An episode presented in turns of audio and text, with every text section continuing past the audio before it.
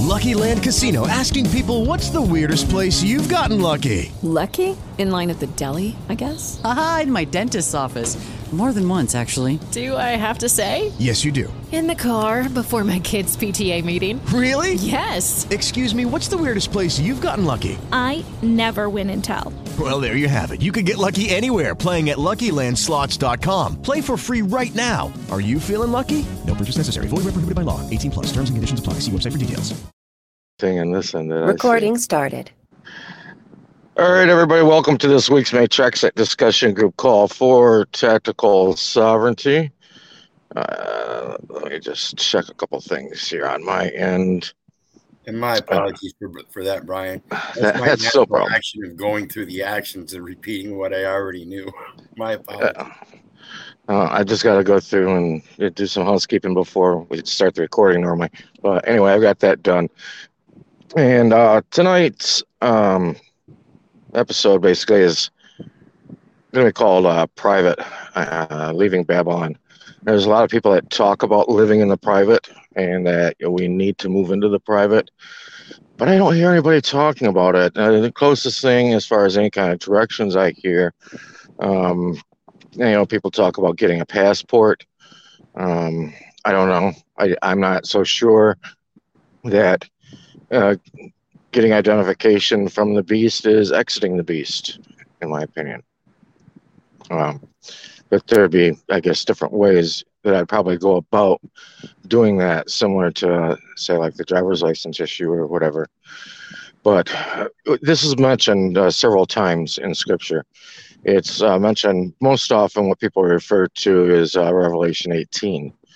And uh, the reason for getting out of Babylon is because you're not going to partake in her sins, which means you won't suffer her plagues.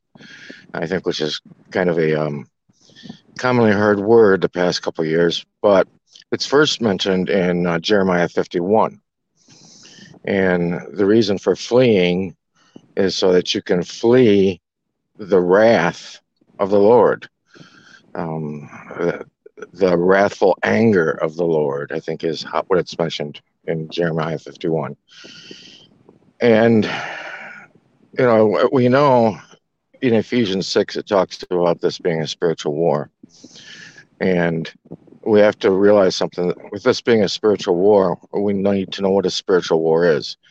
Uh, spiritual war isn't necessarily just against a entire people or a nation, but it's also personal, which means you're not going to sit back and wait for Q to do something or Orange Man to do something or somebody else to do something. Uh, this is an inward battle. It's, it starts with yourself.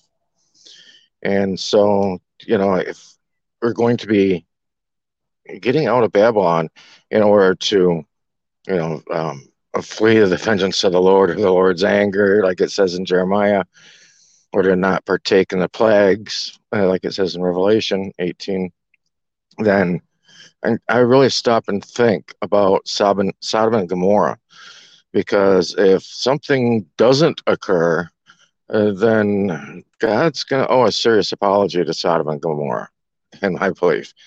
And I don't think that things are any better now than they were at that time. So, what I basically did is I looked at the ways that we get roped in. And I wrote up the five main ways that we get roped in because those things, all of them really pertain to contracts that we're involved in. But we've got a, a guest with us this evening also. Gavin, how are you doing this evening, brother? Very well, thanks. Uh, appreciate the invitation. I hope you can't hear the wind in the background. No, you sound fine. You sound Okay. fine. Um, did you have thoughts regarding any of this that you wanted to mention or? Not yet. I mean, I'm really glad that you uh, can refer to the scriptures. I think that's really cool. I wish I was more of a, more of a student of the Bible myself. Well, you know, I think so much can be found scripturally, Oh yeah. and and I think people today wouldn't be in the position that they're in if the churches were teaching it correctly. Uh, I think they're totally misreading so much of it. And the majority of it is because the pastors today don't go back to the original language that it was written in and look up the original definitions. Uh, they don't pay attention to the whole situation that was really going on at that time and realizing that while the scriptures may have been written for us uh, as kind of a guideline or an idea of what to follow, we have to understand they weren't written to us, which means they were written to a people that were in a little different situation and a different mindset. And so you've got to see things through their lens, if that makes sense. Uh, they're still applicable to us in our time now. Yeah. In a way. Yeah, they are. They are. But what we have to realize that, you know, that some of the sayings, for instance, in the Bible, that may be used to us might go right over our heads. But to those people, they knew exactly what that meant. you know what I mean?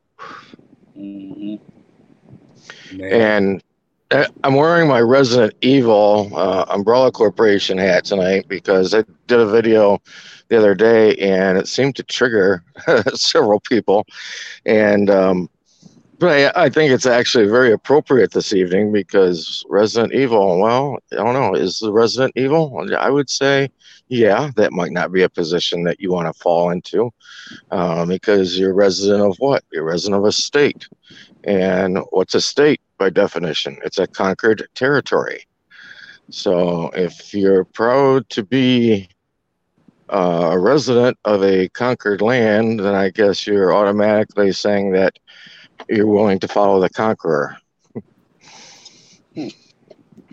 Well, and not only that, I want to um, make a point to point out various different things is that when we use words like state or church, we think about separation of church and state. Well, let's really separate church and state because state can be used as a noun or a verb. So, how are you using it as a noun or a verb? Same with church. How are you using church as a noun or a verb? How are you using me as a noun or a verb? Because, see, I myself, I'm not a noun. I am the verb, and every act is a is the breath of God.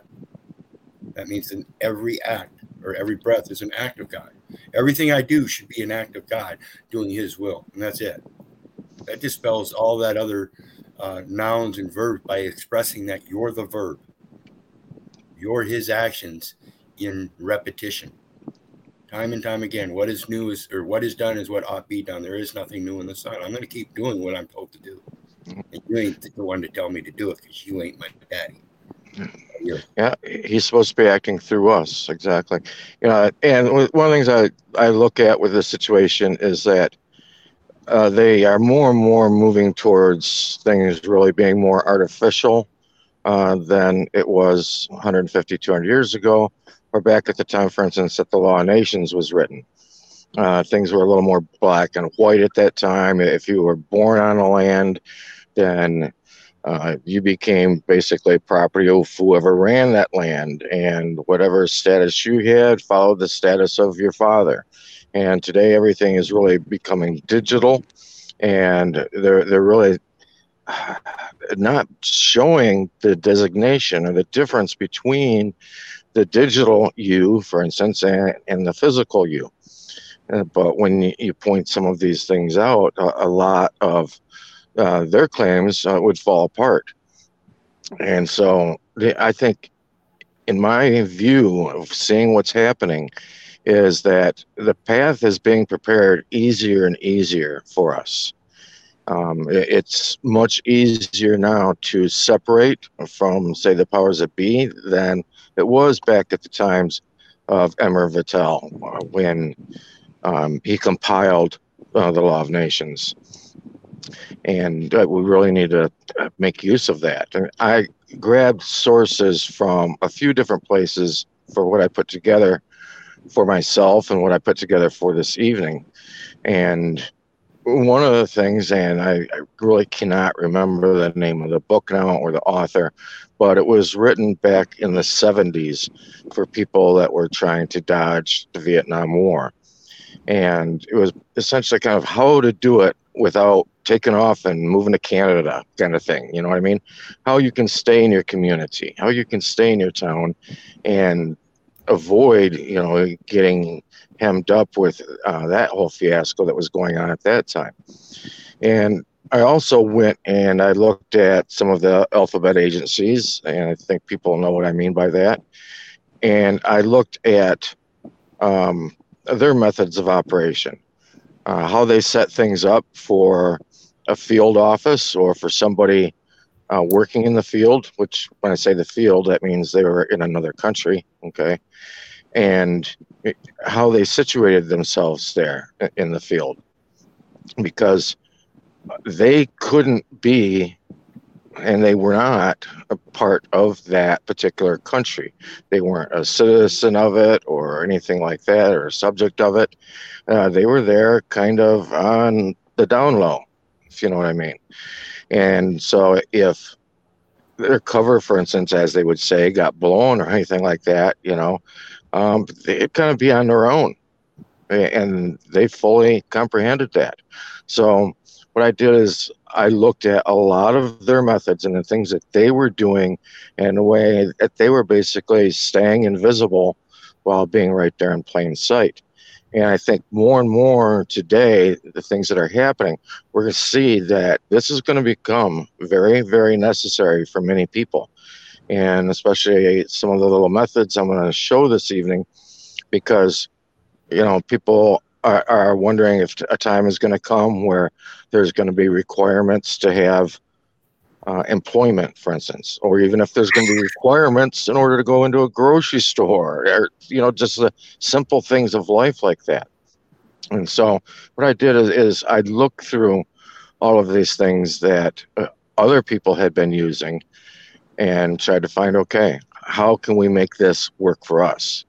It, because the main problem that people have is that everybody has been taught how to live like a peasant whether it's you know how you are gainfully employed, um, how your financing or banking is done, how your regular just your basic contracting in life takes place.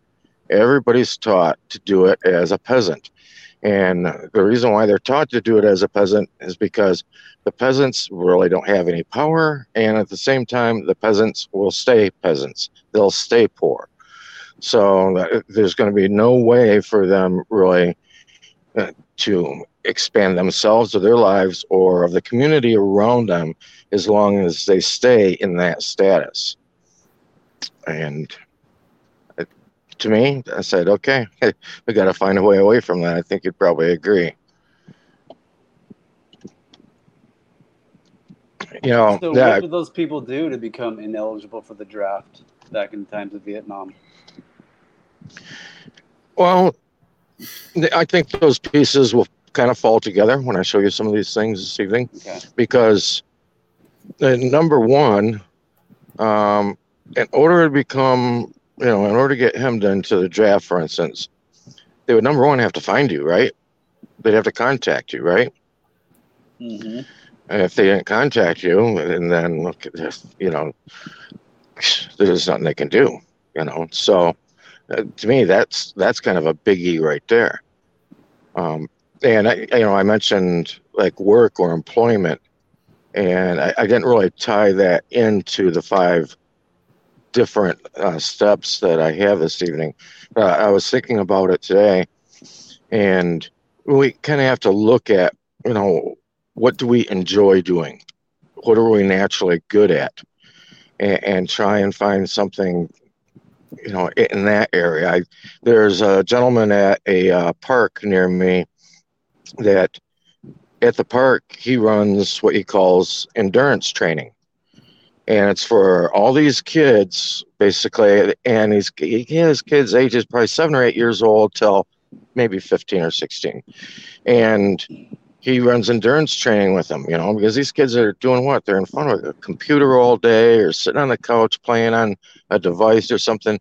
Uh, they're not outside climbing trees and, you know, exploring the world around them like they were, you know, even when I was a kid, you know, back in the 80s. Or even maybe the kids of the 90s before the whole technology boom came. And so he found that as something that he could do. And it's something that's actually good for the community. It's great for the kids. It lifts their spirit and everything, makes them feel like they're accomplishing something. And so it's a win win. Um, I was also listening to a comedian one time that in one of his jokes, he said, you know, that he was watching somebody walking like five or six dogs, had them all on a leash. He said he was watching that and he thought, you know what? That could be a job for me. He said, but instead of walking dogs, I'm going to become a people walker. And he said it as a joke. I'm going to become a people walker. And as part of his joke, he went and put an ad in the newspaper. Guess what happened? He was getting clients. Being, does that include being led by a leash? well, yeah, I think he probably omits the leash, but you know, but there's, you know, how many uh, older people are there out there that I'll tell you what, as you get older, your friends die. You know what I mean? Uh, it may come a certain point where t- you don't really know anybody anymore. You know, you know, and even the friends you do have maybe aren't physically able to go out on walks and things like that. And so, but they're they're elderly maybe, so they need you know somebody that would walk with them that they would feel safe with, and somebody they could build a new relationship with. And he started doing that, making money. You know, it's like just simple little things. is freaking amazing. Anyway, I broke this into five categories this evening if anybody wants to take any notes or anything. Um, and the five categories are number one are our habits. Uh, number two is our life contracts. That deals with mail, driver's license, you name it. Um, number three, uh, your identification. How you handle that little hurdle. Uh, number four, which is a biggie, is technology how you deal with technology nowadays to keep yourself protected. And the fifth one that I put down was money. And money is very, very serious when it comes to jurisdiction. So um, I think I'll hit these five things one at a time. And then if you guys want to chat after each one, feel free, I guess. But uh, the number one is habits. Now, I would say before anybody went and started following some of these steps and figuring out how they need to situate their life to best protect them and protect their family, that you would start out with something that will give you, wow, you'd start out with something that would give you uh, a good pointer as to, you know, what things are used uh, as far as knowing your whereabouts and what you're doing uh, and that kind of stuff. And so that that step really would be to go and do your own FBI background check. I went and did an FBI background check on myself here a few years ago, and it really enlightened me as to how they tie certain things together. Because I saw that for a span of about two years, that I was living in two different places at the same time, and those two places were about 500 miles apart from each other. And I'm sitting here thinking, what in the world is this? So I started thinking back, and I realized that an ex girlfriend who had moved out, um, that I had told her, you know what, listen, I'm going to go ahead and still pay the insurance on your vehicle for you. And so through the insurance, they assumed that I was living up there. Well, nobody really sat and took a look at any of it. If there had been maybe some reason to come find me or whatever, they might have looked at this and said, hey, this doesn't make any sense. What's going on here? You know what I mean? Um, but that didn't occur. but when I looked at it, I was like, wow, th- this is kind of telling. And uh, there was a few other things on there. Uh, there's some things I found even recently, looking, for instance, at uh, Social Security. and how that's been set up and paid into the account um, with the number that I use. And notice that that account started making money uh, about four or five years before I ever entered the workforce. So I had to take a look at that and see, okay, how did this occur? How did this tie together? Now, a number of these things this evening I'm going to bring up. I'm pretty much going to be hitting the high points on for two different reasons. Um, number one, this doesn't fall under the category of what I've said before, like information or even knowledge but it falls more into the category of intel, which intel is supposed to really stay private. Uh, Tactical Sovereignty is a private group, and this will also be labeled private. This this call will, so people can disseminate it as they want. But I'm only going to be able to go into so much detail without divulging maybe some personal things or whatever. But also at the same time, is that a lot of this can be used uh, by people for bad reasons. And it shouldn't be used for bad reasons. These should be used for good reasons to protect ourselves and our family. And going forward and seeing things that may be coming up in the future this might be very important. So i, I was saying number one was habits. We have to understand that people are a creature of habit. Uh, our activities maybe recreationally we we have maybe the same days off every week, and so we do the same things at the same times. Um, we may shop at the same store at the same time every week. Uh, we may always take the same routes to these different places. Um, even our, our clothes and what we wear is always very predictable. So you're always kind of easy to spot. Uh, if you're out looking for you know, Ronald McDonald, well, you know exactly what to look for because you know what he wears all the time, right? Um, same thing with transportation, you know. What, do you always take the bus? Do you always take the same bus? That kind of thing. You've, yeah, so you've got to start balancing these things up and varying them a little bit. And there's another good reason also to vary your activities um, and the different times you do things, and, even going as far as saying you don't take the same route to and from work all the time. You change that up all the time. Uh, you get out of being in this mundane, boring habit. And a very good reason for that is realizing the neuroplasticity of the brain. And when you start changing up your habits, you are allowing your brain actually to start growing a little bit more again. And because you're going to be starting to think in a different way. And so you're connecting, you're wiring your brain differently. It, uh, that can even be done with the neuroplasticity of your brain and the simple habits in your home. When you wake up in the morning, is the first thing you do go and turn on the coffee maker, jump in the shower, get out of the shower, shave, then brush your teeth, then go pour a cup of coffee. If that's the pattern you follow every single morning, change it up. When you wake up, jump in the shower first. Then go turn on the coffee maker.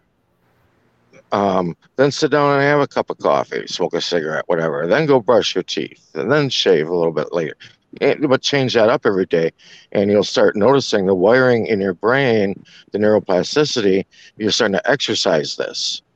And so it's going to help your brain start thinking about things in different ways and seeing things from different points of view as you're changing the wiring in your head.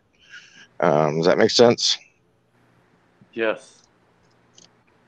Except for the part where you said t- get up and take a shower in the morning i always take one at night because I want to. I want my bed to be clean when I go to bed. Oh yeah, there you go, there you go. But I mean, but the same thing in the morning. You can, you can just change up the habits of you know when you get dressed, when you shave, you know when you make the coffee, when you have breakfast, you know whatever the case may be. Just change little things up like that. I noticed. I'll tell you what. I'll give you a real life example. I noticed a big change of this because I work in gaming, and my worst subject in school was math. It took too. me like three years to do two years of algebra, you know, Yeah. and I was like, did not like math, and and just like a lot of kids and everybody thinks nowadays is their their attitude is, well, what am I going to use this for? Yep.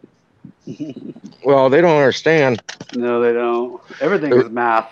Everything's math, but they don't understand the reason why you're taught math. The way you're taught, the reason why you're taught algebra, is also to exercise this neuroplasticity in your brain, and to help you understand abstract thoughts. That's exactly what algebra is about: learning abstract thoughts.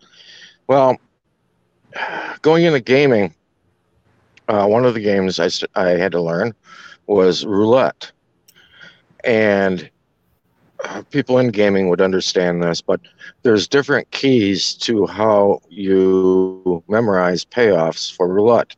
Because with roulette, you've got payoffs that are 5 to 1, 11 to 1, 17 to 1, hmm uh, you know, uh, 2 to 1, 8 to 1.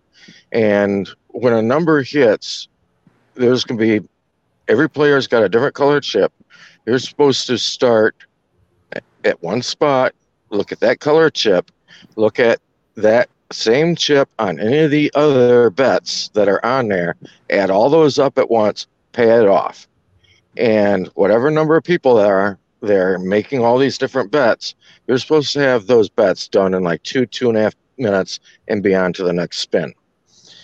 And that right there changed the way I did math in my head.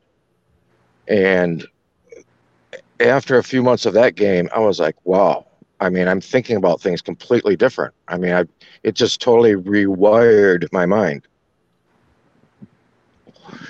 All right, so number two.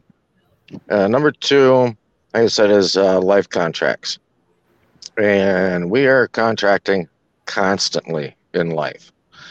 And people need to realize, you know, the number one thing we think of when it comes to a contract is a signature.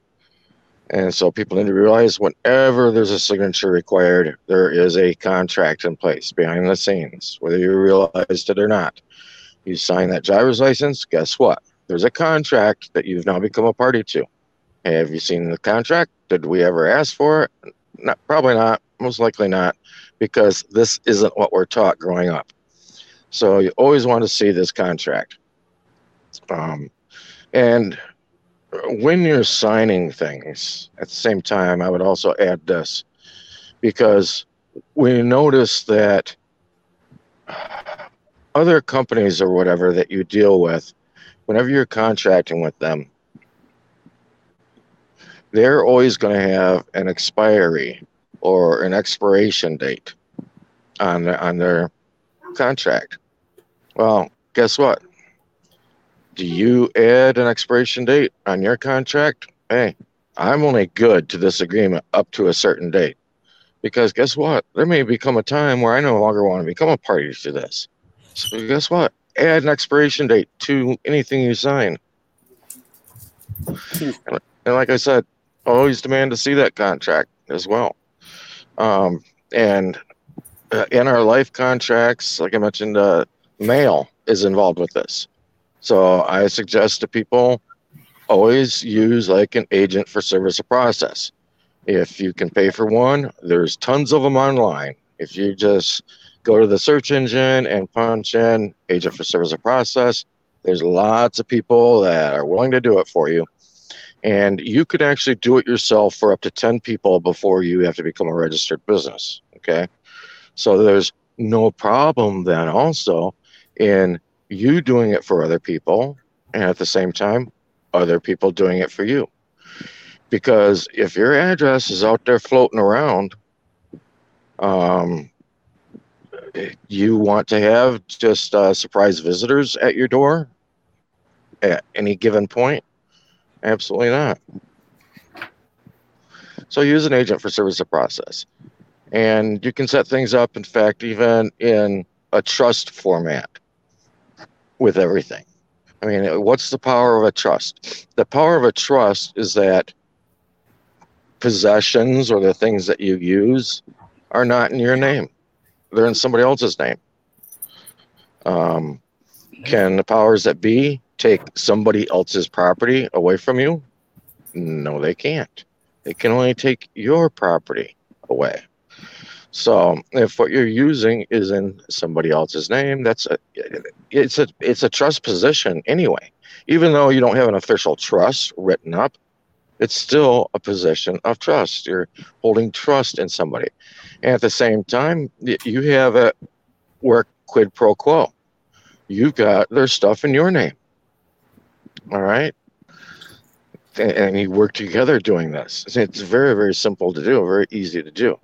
Because stage of a service of process, they're handling notice and demand. And we see notice and demand all the time. If you got a mailbox, you receive a letter from the electric company, guess what? That is a notice of your bill and a demand for payment. Because why? Because knowingly or not, you are the agent for service of process, notice and demand.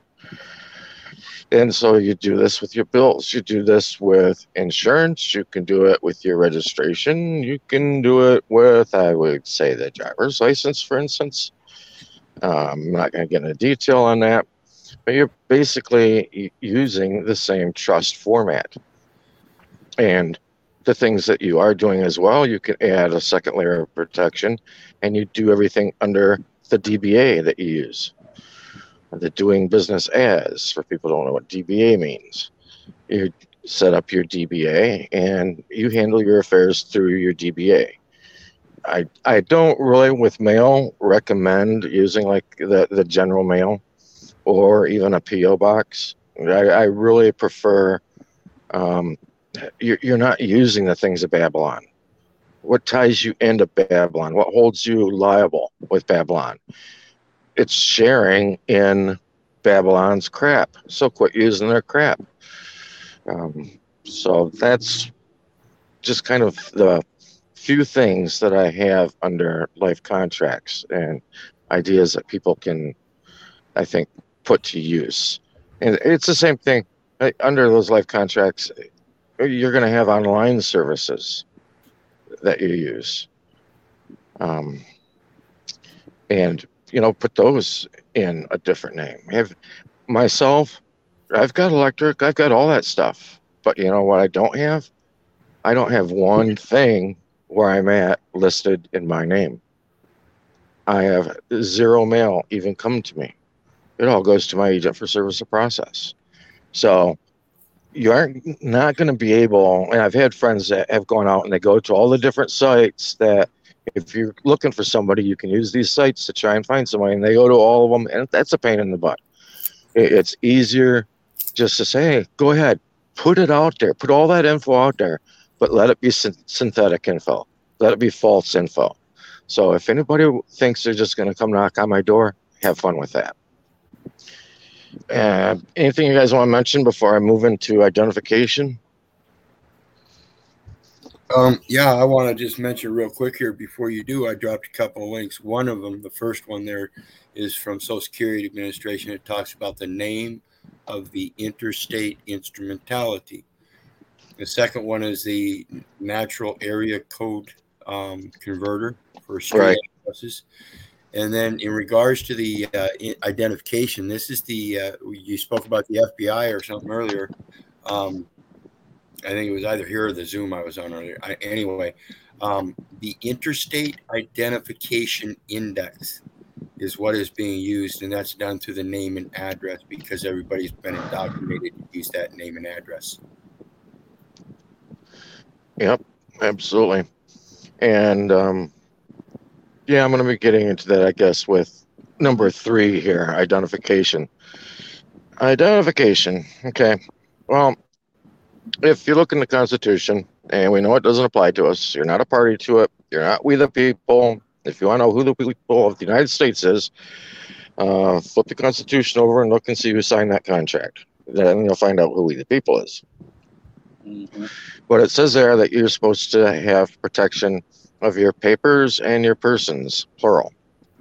Well, if they, if we the people are supposed to have protections in their papers and their persons, that kind of tells you something. Papers, that means, okay, there's many papers, and I think people don't have a hard time wrapping their mind around that. But persons, plural. Well, really? You've got more than one person? Absolutely. You can have multiple persons. You can have, you know, it is illegal to steal somebody's identification. I am not recommending anything that's illegal. It is absolutely illegal to steal someone's identification and to use it and to impersonate another person. However, there's nothing wrong with having a synthetic identification. You can have multiple persons. Um, many of these persons could be DBAs. You've got people that might be CEO of multiple companies. Well, guess what? They've got a DBA in the name of each of those companies. That's their multiple persons. So you can create those multiple persons for yourself if you want. And you use this as well on driver's license, insurance registration. Uh, I recommend as well rescinding that voter's registration. That's participation with Babylon. Participation is consent. When people say, I do not consent, wait a minute. How do you not consent when you're using all that stuff? You're registered with them and all of that. That's still consenting. Um, with banking, insurance, uh, whatever you're dealing with, go paperless. Go paperless with all them. Everybody for years have always thought address as being something physical. I think if you ask somebody younger nowadays what their address is, they might think email address instead of a physical mailbox. You know, so right there. There's another address you can have to do everything paperless. And nothing factual should be shown on social media. You keep all that crap off from social media. You know, you don't show pictures of your house on there and, you know, uh, list factual info, your your phone number, all that kind of stuff. At the same time, even with phones, you can use, you know, people I see people all the time carrying two or three phones. And guess what? They're not all drug dealers, okay? And they don't all have multiple wives or girlfriends. But you can have multiple phones for multiple reasons, and some of them can be just toss away phones or whatever. I'm going to get into that though when I talk about technology. Um, and along with, like I said, this synthetic I- identity, um, at the same time, don't be carrying any real identification on you. Don't be carrying this stuff in your pocket or in your purse. I, I, I call this pocket litter. All right. Pocket litter is stuff that might be in your wallet or in your purse.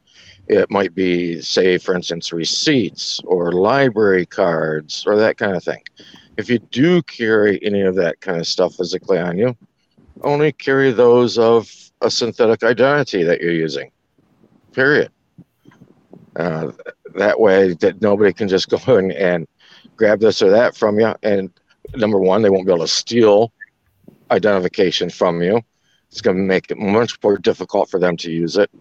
And at the same time, when I'm saying, I said earlier about everything going digital, um, is interesting.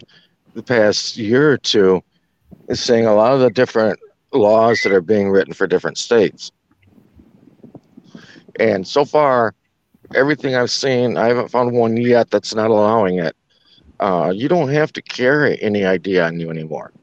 You can have it all in digital format on a phone. So have a file on your phone that may uh, show a social security, might show front and back of a driver's license, um, what other info you've got there. I know I've got my uh, DBA listed there, authentication, a few other things are listed there in, in that file that I've got. But at the same time, think about this. If for some stupid reason an officer decides they're going to confiscate an ID or paperwork from you, think about all the different things, for instance, in life that they request identification for you from whether it's going into certain venues or i mean something even as simple as buying a pack of cigarettes You know what I mean? They're demanding to be able to see that nowadays. Well, if that's been absconded from you, then guess what? You're kind of screwed, aren't you? Hmm. But guess what? If you've got it just in digital format on you, there's no way anybody's going to be able to physically take that. So that's I have a something very important to think about. Yeah, what's up, Ro? So yeah, if um, if there's a, a warrant out for that name and the rest of that name, and you show them a, a digital copy photo from your phone of that name, they're still gonna get you, aren't they? Yeah, So you don't want to do that either. you just recommending have it on your phone in case they take it from you. You still have it. Well, purpose. no, you shouldn't. You better not have a warrant on you anyway. But I mean, if either either way, the only time they're they're going to ask you for that is really if you get pulled over. And if you get pulled over, you're supposed to be able to show that info anyway, your insurance card, all that kind of stuff. Um, generally, when there's a warrant out for you, if it's something very serious, they'll come knock on your door. This goes back into not having your physical address put out there anywhere. yes. So you- you're going to avoid that, and that'll give you, they'll at least buy you some time to fix whatever situation there is going on. All right, Mhm. uh, number four, technology, computer. Um, because this is going to become bigger and bigger and bigger for everybody. So, number one, you're going to want to keep location off from your devices. And you may have to go on your phone and dig four, five, six layers. You know, get down to even like 911 service, get that deleted off. All the, all those tracking things, you can get that stuff deleted off. Okay, can be done, but just takes a little bit of work. And so you're gonna want to remove, you know, all those location little things on your phone. At the same time, you want to keep, for instance, like if you use Gmail, Know Gmail does it. I don't know about other email services, but you want to keep those cleared also. Because if you scroll down to somebody's last uh, Gmail that they sent, uh, you can find the IP address of where they're at. So going to get that taken care of. There's another thing that you can do as far as um, the computer goes, which is pretty important, is really to use you know alternative search engines, Startpage. There's, there's other ones like that that you can use. Um, VPNs. A lot of people push VPNs. Let me tell you something. No VPN is going to totally hide you. If it would totally hide you, it wouldn't be allowed to be on the market. So VPNs are a big time waste of money in my viewpoint. Never use free Wi-Fi. Okay. Now to get down to really the nitty gritty on using um, technology and using maybe a computer, um, personal computer, uh, even accessing online services with your phone, is set up a remote location. Have a computer somewhere remotely that's set up, and what you do is you just access that computer and do everything that you want to do from wherever you're at with that computer, that that remote computer. So whenever any IP address shows up, any kind of location, you know, tracker shows up, it, it'll lead somebody right back to that freaking other computer that is somewhere where you rarely, if ever, even go to. You know what I mean? You, just say to a friend, they got a spare room, hey, or whatever. Hey, mind if I set up a computer here? you know what I mean? Tell them why. Go ahead and tell them why. But yeah, I make make use of little easy things like that you can do. Um, people need to realize that uh, courts are going to look at your email, your online use with almost anything. I remember listening to a court case that had to deal with custody, and the attorney for like say the mom got up and was like, "Yeah, you know, we're looking through emails and looking at daily habits and things like that, and it looks like dad goes to this uh, bar three times a week. And uh, it also has a liquor store at the bar, da, da, and painted the guy in a horrible light. without really mentioning, well, it's not just a bar, it's also a restaurant. And he was taking clients there, you know, for dinners for his work. Okay. But though they can take stuff like that and twist it and morph it and paint somebody in a bad light. So when, when you're going to these places, you know, cash is king. Use cash for everything. Um, there's so many places nowadays as well, depending on what you're buying, for instance, that oh, they, they want to scan your ID. I had a friend, gosh, it's been at least 13, 14 years now down here in Florida. He went into a 7 Eleven to buy a pack of cigarettes. Uh, they, they were just starting the whole scan your ID thing at the time. They scanned his ID. When he got out of the store, as he was going to get into his friend's vehicle, a squad car pulled in, and the guy yelled out the window, Hey, he mentioned his name. Hey, come here. They went straight, you know, went straight to um, Leo, the law enforcement officers. And I've asked people before that have wanted to scan my ID for things. I said, Do you know for a fact exactly where this information goes? And they said, No. And I said, okay, I can't let you scan it then. I said, all I am required to do is show it to you. If you need a birth date, here, I'll show it to you. You can manually type it into your computer. But other than that, no, you're not scanning. So don't let anybody scan stuff. At the same time, that falls into what I said about uh, having everything stored digitally on the phone. If you've got it stored digitally on the phone, they're not going to be able to scan it. All right. Uh, at the same time, don't use a fingerprint feature or facial recognition on a device. Do I even have to say that? All right. Um, and at the same time, like even with if you've got using MAC address stuff, things like that, uh, you can download SMAC, and that'll spoof uh, Macintosh. All right.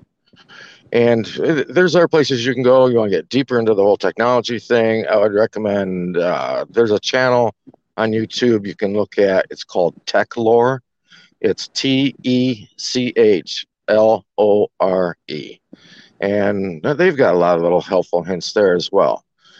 But that's pretty much all I really wanted to cover as far as technology goes. But I'm sure there's plenty of things people can think of uh, if you read them between the lines on that stuff.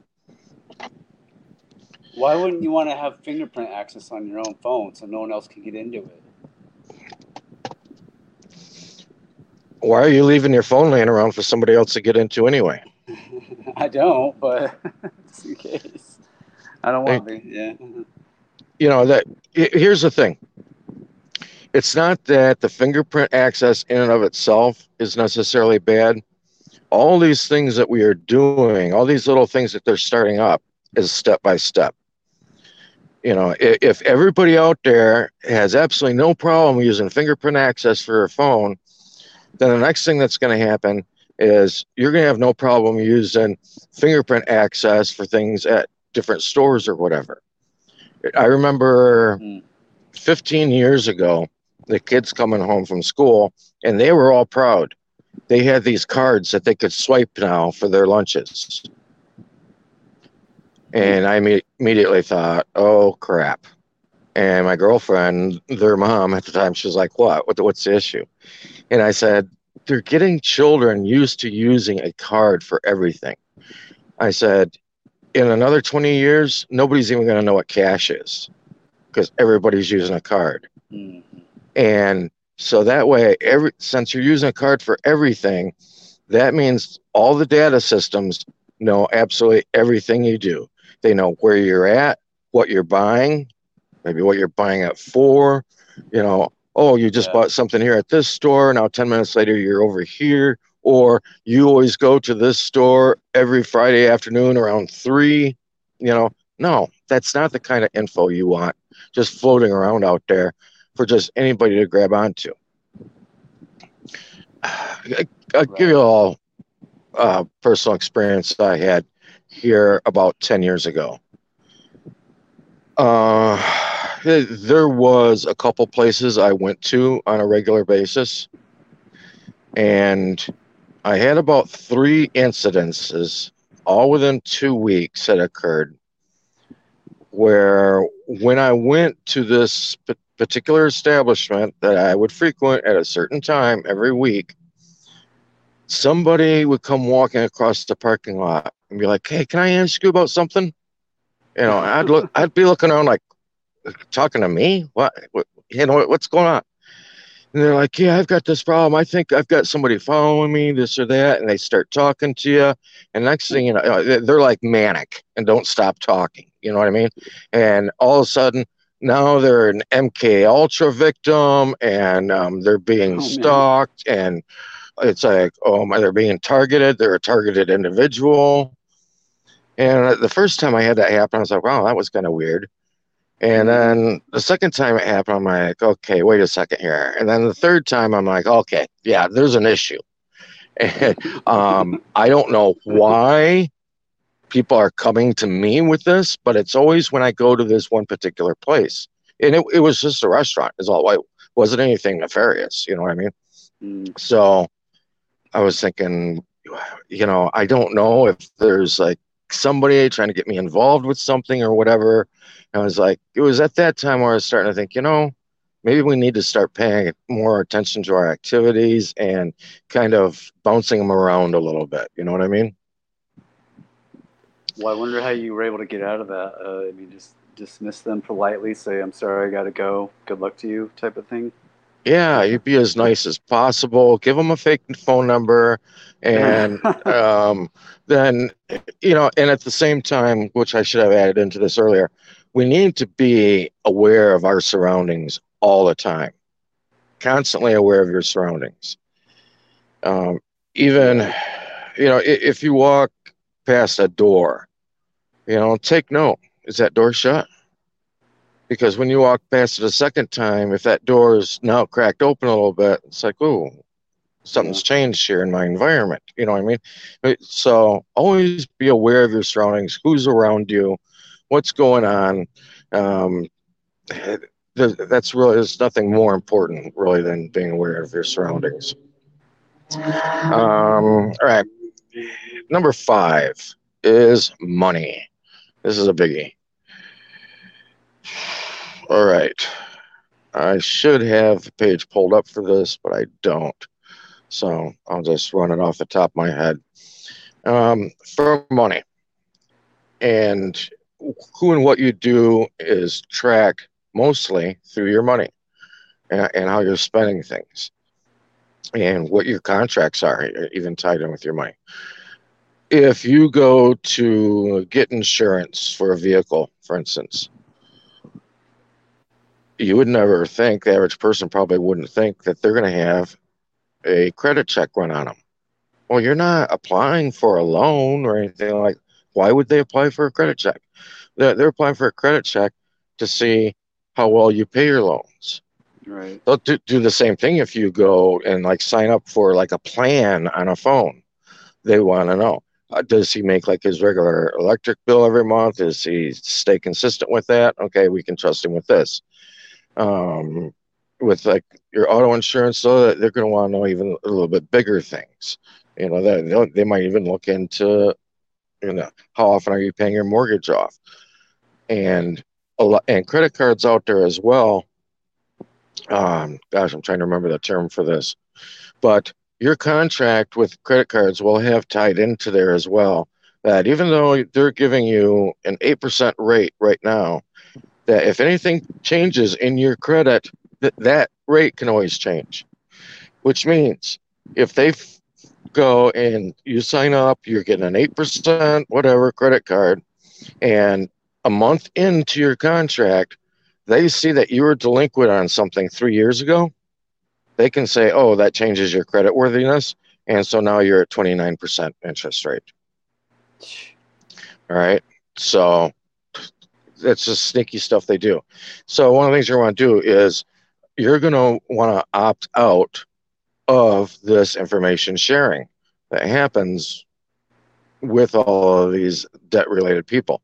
And most people, when they go, for instance, to fight debt, they go to Equifax, Experian, and TransUnion, the big three.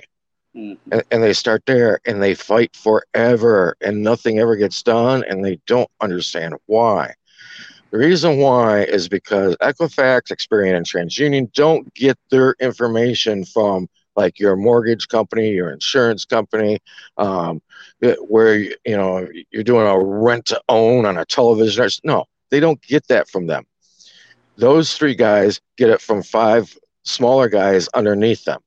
They get it from LexisNexis, Innovis, uh, SageStream, ARS, CoreLogic, and maybe sometimes FICO. But they're going to mainly get it from those five. So if you go to those five and you opt out of information sharing, you're going to have a whole lot less of, you know, people being able to do soft pulls on your credit and find out things about you through that. And all these guys specialize in different things. Uh, LexisNexis, for instance, most insurance companies use them. Is LexisNexis will inform them on any interactions you have, for instance, with the police. It doesn't matter if you even ask them for directions for somewhere. An insurance company will look at that interaction as uh, being a habit or a bad habit that you might have. Oh, uh, this guy seems to have a lot of run ins with the police, even if they're all innocent they're going to look at it negatively. Um, so anything that happens with them, even say something minor happens and no ticket is written, guess what? Still going to go on your insurance because LexisNexis is going to report that to the insurance company. Um, you've got other ones like ARS. ARS, they specialize mostly in medical billing. So your medical information is getting out there. I think we're seeing a day and an age right now where you don't want your medical information out there. Did you get the jab? Did you not get the jab? Mm. Opt, opt out with ARS. Uh, CoreLogic. Core Logic handles um, convictions and evictions. That's two of the things they like to play with. You've been convicted of anything, they're going to put that out there for people. Um, if you've ever been evicted, um, CoreLogic will be used very often by rental agencies because they're going to run a credit check on you with CoreLogic to see if you have any evictions. Well, if you've got some out there, you, know, you might want to opt out with CoreLogic so it's not being disseminated to everybody. This is all our personal data. You don't want to have this stuff disseminated. All right, uh, moving along past that, use prepaid credit cards or prepaid cards, okay, and put synthetic info on those prepaid cards as well. Um, and if you use a debit card, you have a debit card for a bank. Number one, I wouldn't use the home office of a bank near your home. Use one that's near where you work at. Do your banking when you're going to and from work. Don't do it near your house. Same thing, debit card when you're getting gas. If people are looking at habits, they know that people are going to do their banking and they're going to get their gas and buy their groceries as close to home as possible. So if they're looking at your banking, looking at where you get gas, looking at where you're using your debit card at a grocery store, right there, they can pretty much triangulate closely to where you're at. I mean, it's very, very simple to do. And so, anytime you use any of these things, I, I recommend use them deceptively. When you get gas, get gas at all different places all over the place. Never get it near your home. You know, um, now, when you're, setting up uh, bank accounts as well at the same time, uh, people get afraid that their accounts might get frozen or different things like that. Uh, you can simply stay away from that if you're using a non-interest bearing account. Um, there's some people I've told this to, and they're like, "Oh, well, checking accounts are always non-interest bearing." That's BS. Every mm-hmm. account is interest bearing. Mm-hmm. All right. Eh, they have to because most people would get upset if they saw they didn't weren't gaining interest even if it's only two or three pennies a month they want the interest well guess what when you gain interest you're receiving a benefit participating with babylon and whenever you receive a, a benefit you're also holding liability you know i remember i was toying around with that idea because it's a scriptural idea and you know what, what did Yeshua teach? Walk on water. What's water? Synonymous with commerce. Well, you're supposed to rise above it. You're supposed to be the one in control. And I was playing around with that principle of the borrower is a servant to the lender, and thinking about that with the bank. And open up an account with a non interest bearing account and went about two months later and intentionally bounced two checks on it, see what would happen. Guess what? Sure enough, I got that green card, insufficient funding in the mail from them, where it states on there the amount for insufficient funds, the fee is $30. Down at the bottom, it said amount charged zero. Why? They couldn't hold me liable because I wasn't receiving a benefit on that account. And at the same time, non interest bearing accounts don't get reported to the federal government. Not unless there's suspicious activity happening on them. They don't get reported. So, guess what? If they don't have the bank account number that you're using, what's the odds of them freezing it? Pretty limited. Um, if you have to cash a check, say for instance for work, do that at the bank of origin of that check. Don't do it at the bank you use. The only thing you're going to do at your bank is deposit cash. And you're only going to use that account basically as a pass through account for different bills or things like that that you have. Um, and like I said, make all that stuff paperless. Make all that paperwork paperless. So it's not going to any mailbox. And a lot of these accounts you can just set up online for banking as well. And we're seeing today also a rise in crypto. And I recommend people use crypto whenever possible. Use crypto if people accept it. Because we're gonna you'll find through life uh, different things that I've done, whether it's changing titles over in vehicles when they want to know how much this car was sold for. I said, X amount of weight in silver. Blank. That's all I told them. When I told them that, they just kind of sat back like, oh, what do we do? Well, the only reason why they were confused by that is because that's not what the peasants do. They all use Federal Reserve notes, they all use dollars. And that's what the state has authority over. That's what they have jurisdiction over is the USD. I was watching a court case four or five years ago where a guy was getting busted for um, sale of cocaine. But guess what? He was doing it all in like crypto, uh, crypto uh, coin of some sort, uh, whether it was Bit or Ethereum. But he was using crypto for all of it. And I remember the judge kind of sitting back and saying out loud, he said, I'm not sure if I have jurisdiction over this. You know, they could get him with possession, and that's really all they could get him for because there was no jurisdiction over the coin that he was using as far as making transfers because that's all that money is. The only thing money is, it's an agreed upon medium of exchange. So use some alternative agreed upon mediums of exchange because the only medium of exchange so far at this time that the state has jurisdiction over is the Federal Reserve note. And since everything people does is with a Federal Reserve note, whether it's purchasing vehicles, homes, or whatever. Guess what? That also extends jurisdiction to those items as well. And I think that's pretty much where I'm going to leave it this evening. I think that's more than enough for people to digest. And people can start kind of thinking into some of these things and going, hey, I bet you could do this too, or I bet you could do that too. Um, I think one thing uh, I want to leave you with as well is a lot of people get really nervous. Like I talk about synthetic IDs or things like that. People get really nervous about, oh, you go into the DMV or whatever agency. Oh my God! People, they, they think they're facing Uncle Sam himself, government himself. No, you're not. You're facing somebody just like you're me Okay. They're no different than any of us. They want to get to work as late as possible. They want to do as little as possible while they're there, and they want to leave as early as possible. they're humans like everybody else.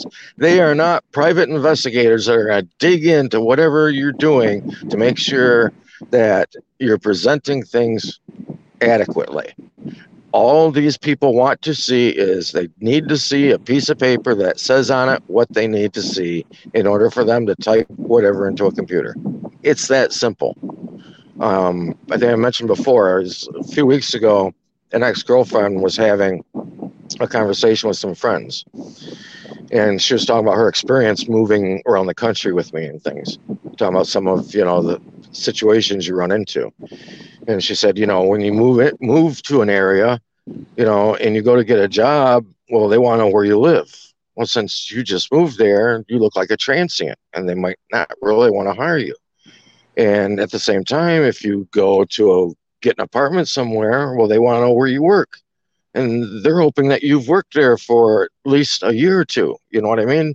To make sure you're solid, you're dependable, you can pay, you've got an income stream. But guess what? You just moved there. You don't have that to show them. So it makes a lot of these things very difficult. And her friends asked her, Well, what did you guys do? And she said, Well, Brian went and bought a typewriter. And that's exactly what I did. I, I went to the place of business and I got some of their flyers and brochures, made up a letterhead for them. Went to the place we wanted to rent from, uh, went into the little welcome area, grabbed some of their flyers and brochures, made up a letterhead for them, and swapped info between the two places and got not only the job, but got the place to live. You just show people the paperwork they want to see. Um, I had someone a while ago saying, "Oh, I'm afraid." I, I, think he was up by Canada. He said, "I'm afraid, you know, uh, they want to see a proof of vaccination card in order for me to keep my job." And I said, "Fine, show them one."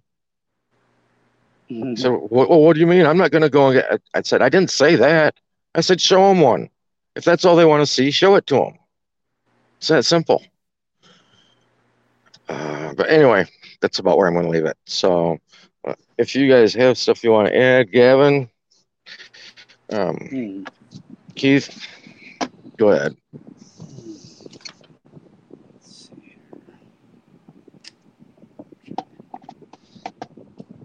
How much is it for an FBI background check? You know, I don't remember, so that means it can't be much. That's good. What kind of information do they they uh, have on you? Oh, dude, they knew everything. They knew every place I had been working at, every place I had lived at, you know. And this was, oh, 12, 13 years ago, maybe, or, or a little more. But I'm sure today they would, well, not with the way I do things now, but for a typical person, they would have more information on somebody today than they even did at that time. Totally.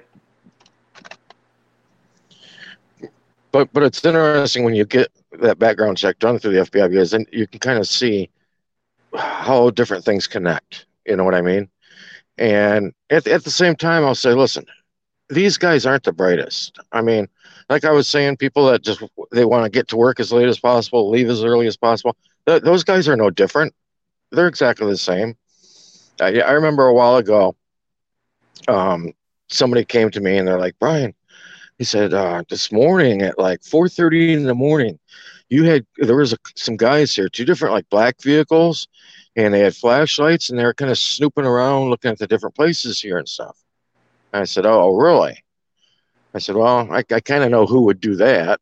So I went to the local field office for the FBI, and uh, they're kind of surprised to see me because number one, they don't have a big sign out front that says FBI. you know what I mean? They, their field office was in a little kind of small residential little area you never known. You know what I mean? Hmm. But um, one of the officers came out to talk to me and says, "Yeah," I said, "I, I live at a certain place." I handed him uh, the address for the place. I said, uh, "I have reason to believe you guys are kind of looking for somebody around here."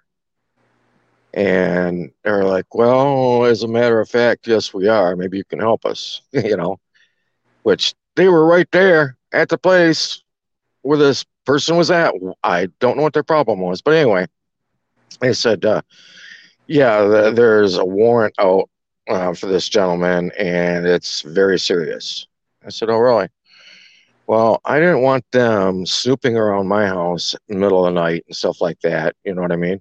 So I said, listen, in case you didn't know, the guy you're looking for is on probation. So all you have to do is get a hold of his probation officer and have them call him in for a drug test. And you can meet him right there.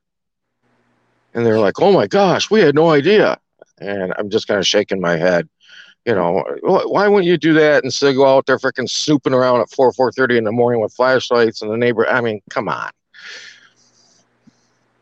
So, yeah, Uh, we have to realize that not everybody out there is really all that bright. So you, you're kind of shocked when you see some of the things that they actually do, and which at the same time means taking some of these steps to kind of protect yourself and hide yourself is for these people you're throwing up huge barriers in front of them. Even though it seems like tiny things to them they're huge barriers. But if that's all we got this evening and um, I, I guess we can close out. Thanks for being here gavin. Well, we've got a hand up too, brother. okay is there a question? Uh, let me jump over. See we got truth seeker has a hand up truth seeker i'm going to unmute you so what do you have for us So, uh, um, I just wanted to say um, thank you for, um, well, Keith, thank you for inviting me to uh, this call. Um, I had a background check last year uh, because I was applying for residency for Panama. Um, so it costs around fifty dollars for an FBI background check. So I just wanted to Thank you. say that. cool Um, in terms of like all of the data mining companies, there are other ones that are kind of major hit, hitters too. Um, the ChexSystems, so that has to do primarily with the banking, and the work number and the e-verify has to do uh, well. The work number is pretty much uh, the employment sector, and the e-verify as well uh, verifies your citizenship as it as it relates to uh, employment, but it it has a lot of information on your background. So I just wanted to share uh, that with you all as well. Yep, absolutely. That's another good one to go into. Uh, there is another company that's escaping my mind right now. That's at the federal level. That does the same thing. Um, it's it's not the FAR. It's not the um, Foreign Acquisition Registration. Somebody else. But yeah, any of those companies like that that you can find, yeah, make use of that. Thanks, bro. Uh, also, um, would you recommend um, that all of the I, I call them data harvesting centers? um, could we could we request all of them to um,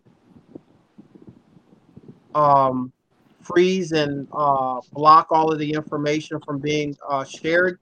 And is it possible we can ask them to delete our information? Because I know I tried to do it through LexisNexis, and there was like, well, we can't do it. We, you know, there's they were just saying something about uh, they'll do as much as they can as the law allows. And I'm like, but I didn't give you permission to collect my data. So, you know, we went back and forth for months on that. So it was kind of like, well, let me revisit this when I do some more research. But I, I need to uh, talk to some other people to find out exactly um, how I can get all of that crap out of this system. And going back to the FBI report, um, I'm generally uh, uh, I generally don't get in trouble, but I had an incident when I was 18 years old that I actually completely forgot about. When I had my background check done for this um, Panama residency, uh, that came up. I had completely forgot about it. Uh, the incident took place in Washington, D.C. Um, and I was wondering, I was kind of baffled when I got the results why that incident was on an FBI report. But at the time, I didn't know that Washington, D.C., I was real young. I didn't know Washington, D.C. was federal and, you know, all the stuff that I know now, right? And so, um, um, yeah, so, you know, in terms of the residency program, there was another step that I had to, to go through. So it all worked out um, because I was never charged. Um, they dropped the charges and all that. So um, I just had to go through another step um, with the immigration department in Panama because I'm just basically doing it to get another passport. That's essentially what I'm doing. Um, and uh, anyway, um, it all worked out, so I was able to move on. But I wanted to know: is there a way that I can get that off my record, like delete it off or get that sealed? Um, there's because there's there's a lot of people out there. It's listed as a felony, um, but it really wasn't a felony per se. But because of the jurisdiction it was in, right? Um, if if if I was in the neighboring states like Maryland or Virginia, what uh what the charges that I, I have what they were destruction of property and disorderly conduct. That's basically what the two charges were. But if I was in Maryland and in DC, they were asked to be misdemeanors. Right. Well, and here's the thing too: is uh, a lot of people think that they can go and get things uh, expunged from their record, and mm-hmm. you can do that. You can have things expunged from your record, but that really only means for expungement that Joe Sixpack isn't going to be able to look things up on the computer and find it. Whereas if you're having like a background check done for like a federal job or yeah, getting a passport in another country, like you're mentioning, or something like that, then it's still mm-hmm. going to show up. Those things will still show up for those people. Mm-hmm. So expungement doesn't totally erase things. Okay. Right. It's still going to remain on the record in regards to Interpol. That's the superior record to the Director General of the International Bureau. It's always going to remain on that record. That's the main logistic record for defense logistics. Okay. So, now, as far as I was going to say, as far as those little data mining companies as well, um, mm-hmm. the majority of those little companies, uh, they're all getting their little notices as well from ARS, CoreLogic, Innovis, LexisNexis, SageStream, mm-hmm. FICO. FICO, which interesting. FICO stands for Fair Isaac. so I think it's kind of funny. But anyway, for Fair I, Isaac Company. I have, more, I have one more question, if you don't mind. Yeah. Um. So in reference, just it, like just in general sense, um, if you have a court case or you know you have um uh, some type of criminal background or just something that puts you in their system. Um, if one changes their, uh, their, their status correctly, will that change anything uh, regarding that? Or it still would be in their system? I would say yes, it's going to make a change. And when it, when it comes to, like you mentioned, status correctly, doing it correctly or whatever, um, what, what it really comes down to is uh, you taking authority over that name that, that they're wanting to use. It's really they refer to mm-hmm. it kind of as an organization. And I think it's more of maybe a uh, partnership in a way. But mm-hmm. uh, people need to understand that, like the birth certificate, the certificate of live birth, that just shows a security interest in the organization that was created. Okay. And mm-hmm. after you get it authenticated, they are giving you back the security interest in that organization. People need to think okay. about it along those terms. Those are more kind of like banking terms, which is really what's going on. Yeah, it's a liquidation. It's a, it's a literal bankruptcy, like I des- described in the Zoom earlier. You're going to merge oh. the credits once all, all the accounts are settled and zeroed out. You're going to merge those credits under a new name with the old name. It, you're going to shadow that old name now. It's not going to come out. You're going to use the new name. Okay. So uh, another question. Um, so I had my birth certificate authenticated at the state and the federal, so it's fully authenticated. I have one one authenticated birth certificate. That was back in 2019. Um, but back then, everybody was saying to authenticate the birth certificate. But then when I did it, then I realized I had the document, and I was like, "Well, hell, what do I do now?" Because no one really said what to do with it when you got it. So I've had it all this time and didn't know what the hell to do with it because no one even mentioned that part. So, right. um, so I do have one Um, and I'm, you know, I'm just beginning to find out some of the pieces as far as what I could do with it. I, I just don't have um, exactly um, the steps uh, for lack of better words um, and better, uh, you know, like an in-depth understanding in terms of how what I need to do with that.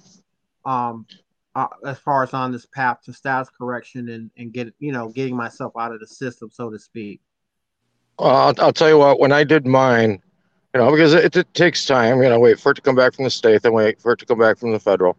And uh, when I did it, um, I had already really decided what I was going to do. I didn't know quite Uh-huh. as much as I do now, but everything kind of fell in line with, with what I found out as far as it being a security interest. Um, it doesn't mean it's an actual security it, itself. It, it's just evidence of a security interest. Okay, and um, you have several options of what you can do uh, when you get it back, and that is that essentially what you're doing is you're holding the title of the security interest of the organization that the state created. This is according to the framers of the UCC 9. Okay, so since you're holding that, um, and you- you've got now you've got original title, okay, uh, because everything, all those other ones that are sent to mom and dad or whoever prior to that, they're just copies, and a copy isn't worth anything. I would never accept a copy from somebody if they wanted to sell me a vehicle and all they had was, oh, I got a photocopy here. It's it's a certified photocopy. It's a certified copy. No, not good enough, you know. But once you're holding original, then now you've got um, more authority of what you can do with it, and you can decide, for instance, uh, what you're doing with that organization. Are you still going to represent that organization, or like Keith said, are you going to merge that organization under another name?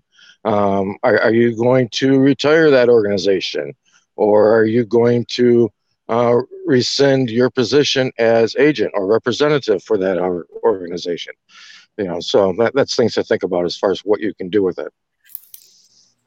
Now is it necessary to have more than one or one only one is necessary as far as an authenticated a fully authenticated birth certificate I recommend doing three of them, and the reason why is because um, one's just going to get misplaced.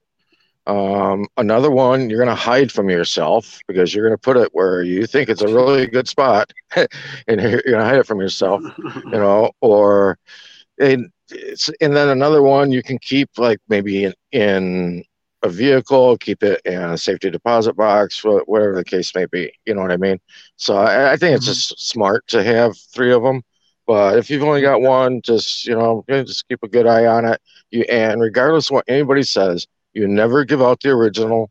Just give out a good photocopy of it and put on there that it's a copy, and the original is available f- upon request for inspection. Okay um But yeah, you don't go and file that in the courthouse or record it with anybody or send it to the treasury or no, none of that garbage. Okay, because that's what um I've been hearing lately is for people to record that um in the county recorder on the land, and um yeah. Number then, one, uh, number one, you're get you're getting you're receiving that from a superior position. So why would you Mhm. want to go and file that with an inferior court? Right. That's the wrong docket. The postal docket, like I explained earlier, is the judicial docket. So when we settle the account on the administrative docket, it now gets conveyed to an irrevocable letter of credit as a land instrument. That's why so we change- can register we- register mail it to ourselves. I'm sorry. No, you're going to transfer the title to the postal service in that directive to the postal service after you settle all the accounts and the remainder Mhm. credits are being transferred. Those are going to establish the security interest in the irrevocable letter of credit. That's going to establish your fidelity bond directly with the postal service. In that directive, you're going to redress the address. The federal address is no longer going to be used. Wherever you're at, it's going to be converted to a north, uh, a natural area code. So anything that goes into that postal service area for that address is going to be noted by a natural area code, and the postal service is going to know right away it's private. Okay. All right, cool. Does that do it for Thank you? you. very, thank you very, very much. Uh, yeah. Thank you so much. All right, you got it, bro. All right, folks. Uh, you want to close out with anything, Keith? Nope, just uh, my usual. If it wasn't for you guys, I wouldn't be doing this. So God bless. Love you. Have a great night. Same time, Gavin. Thank you for being here, brother. Thank you. Uh, actually, um, Truth Seeker brought up a really good point because, uh, re- in regarding the birth certificate, because I have a special special situation in that uh, I was born overseas and I don't have. All I have is a consular report of birth abroad from the State Department, and I have. I got them to send me a copy of that, but and I but I have the live my live born certificate from Spain. I do have that the original, and I don't know which one I should authenticate. Your naturalization, your naturalization paperwork. Yeah, the ones the ones under the United States that are given the full faith and credit. Yep. That, that document is under the, the the validity of full faith and credit, just like the birth registration. The naturalization certificate. So which one is that? Do I have one yet, or Uh, you should be able to get your naturalization paperwork from the State Department. so it's not the same as the consular report of birth abroad? Uh, probably not. No. It's going to be relative to that. It's going to be a certificate of some sort. Interesting. Yep. Well, I'm gonna figure out how to. I'm gonna to call them up because I didn't see that offering on their uh, website. I don't think. Yeah, they, they probably got it there, maybe hidden under a different name or something like that. You know what I mean? My goodness. Okay. Yeah. Well, thank you. I'm gonna have to do some research on that. Cool, cool. All right, folks. Well, like I tell you all every week, learn who you really are, where you're really from, and where you're really at, because we've been deceived on all three levels. Good night, guys.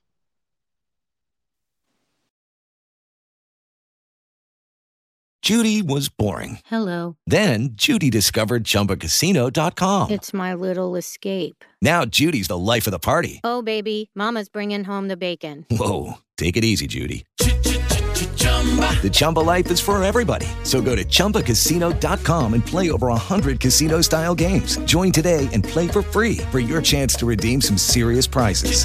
chumba ChumbaCasino.com. No purchase necessary. Void where prohibited by law. 18 plus terms and conditions apply. See website for details.